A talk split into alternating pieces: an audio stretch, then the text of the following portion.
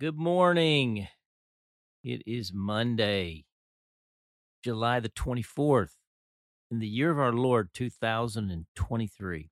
I'm JD Walt, and this is your wake up call.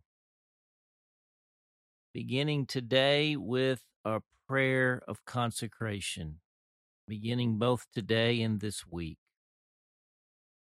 Wake up, sleeper, and rise from the dead, and Christ will shine on you. Jesus, I belong to you. I lift up my heart to you. I set my mind on you. I fix my eyes on you. I offer my body as a living sacrifice to you. Jesus, we belong to you. And we're praying in the name of the Father and the Son and the Holy Spirit. Amen. Our text today, Romans chapter 15, verses 1 to 4. It's 15 this week and 16 next week, and then Romans is done. It's not over, but it's done. Hear the word of the Lord. We who are strong ought to bear with the failings of the weak and not to please ourselves. Each of us should please our neighbors for their good, to build them up. For even Christ did not please himself, but, as it is written, the insults of those who insult you have fallen on me.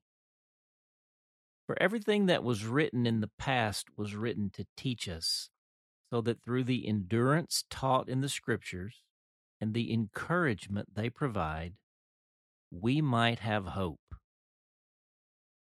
The Word of the Lord. Now consider this. Last week, I shared with you one of the core convictions of life in the kingdom of Jesus. Our relationships are the mission.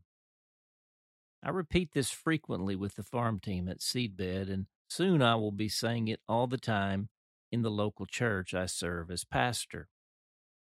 There's another saying we are fond of in our community Awakening rides on the rails of friendship. If our relationships are the mission, it makes sense that our primary work is in building these bonds as strong as we can.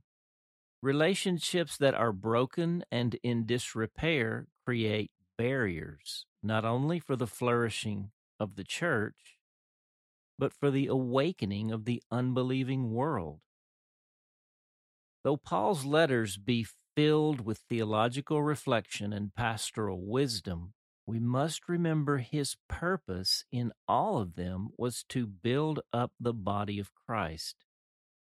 Much, if not most of the time, this meant dealing with the brokenness in their relationships.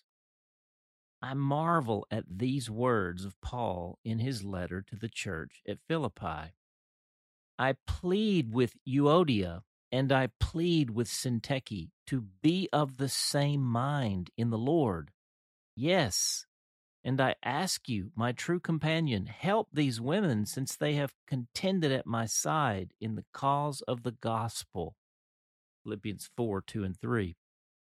How would you like to be Euodia and Syntyche? Forever identified and called out as those two people who couldn't work out their conflict. We don't know why they were at odds or what it was about, but their unresolved conflict, small as it likely was in the scheme of things, is forever a conflict of biblical proportions. Why? because it was becoming a hindrance to the mission of this first little church in all of Europe. If awakening rides on the rails of friendship, then a broken friendship can derail the whole train. And that's the point, isn't it? It's the small things. It's the unaddressed slight, the unspoken hurt, the passive aggressive offense and the untended hurt that leads to an unmended relationship. Each of us should please our neighbors for their good to build them up. Remember Paul's urgent exhortation to the little church in Ephesus? Make every effort to maintain the unity of the Spirit in the bond of peace, Ephesians 4 3. This is the whole reason Paul wrote this letter to the Romans to try and rehabilitate their relationships, which were threatening to derail the awakening afoot in Rome. Could it be that the broken relationships in my life are creating a barrier to awakening in my community? Have you ever considered that the broken, unhealed, and untended relationships in your life could do so much damage? Is it worth it to let them persist? This is not a word of condemnation, rather, it is a word of great hope. What if it could be that simple? Note, I didn't say easy. What if we began to mend the broken relationships in our communities? It would definitely be a first fruits of awakening in our midst. The prayer Abba, Father, we knew our relationships mattered to you, but we never really knew how much was riding on them. We are the body of Christ. Forgive us for thinking of it as a mere metaphor. We are actually part of each other. So, is it any wonder when our bonds with each other are broken, the whole body suffers? Holy Spirit, awaken us to the gravity of this reality, not in condemnation, but with fresh hope, that our relationships, mended and ever mending, could lead to awakening in others, not to mention renewed love and joy in our own lives. We are willing. I am willing. Show me the next small step. Praying in Jesus' name. Amen. The question Do you have a Holy Spirit story about a broken relationship now mending or mended? Are there broken relationships in your family, in your church, with people outside of the church you long to see healed and mended? Will you begin to bring these before Jesus? And for our hymn today, we're going to sing the old hymn, Blessed Be the Tie That Binds. It's number 405 in our seedbed hymnal, our great Redeemer's Praise. We're going to sing it in a spirit of both repentance and hope. There are six verses. Short, short song, but six verses. We'll sing them all. Number 405. Blessed be the tie that binds our hearts in Christian love the fellowship of kindred minds is like to that above.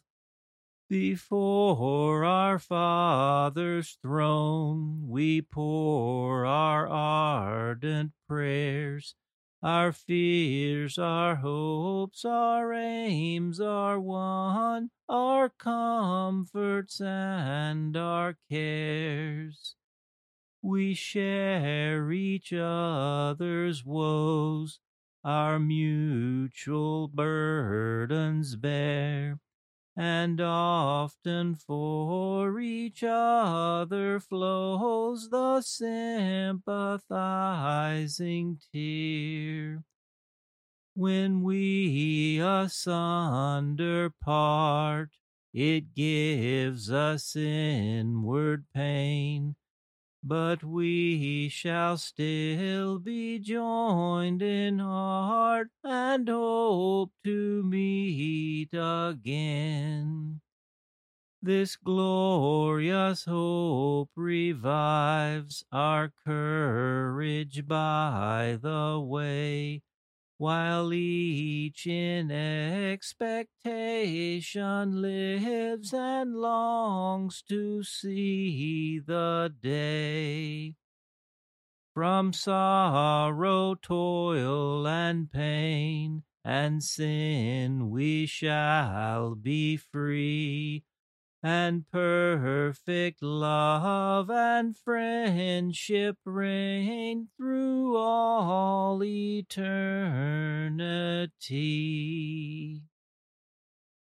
Amen. Those are really, really good words. And they really get at what what we're trying to get at this week. Romans 15. We've got some pretty pretty big uh, entries coming your way this week. They may feel a little, well, I don't know. I'm not going to say they're going to feel a little longer. They are a little longer. They're probably going to feel even shorter. How about that?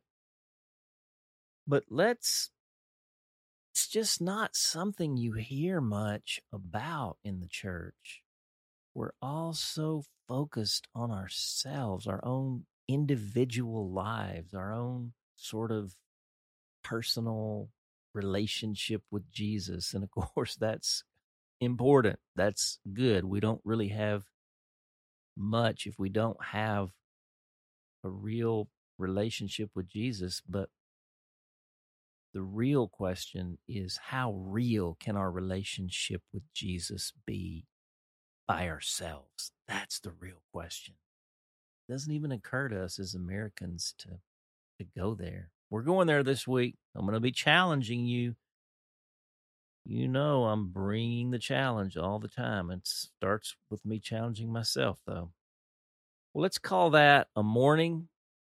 We got to get out there in the world of people now and sow the seeds of awakening, which are the seeds of the love of God. So get them together. I'll get mine. I'll be looking for you on the field.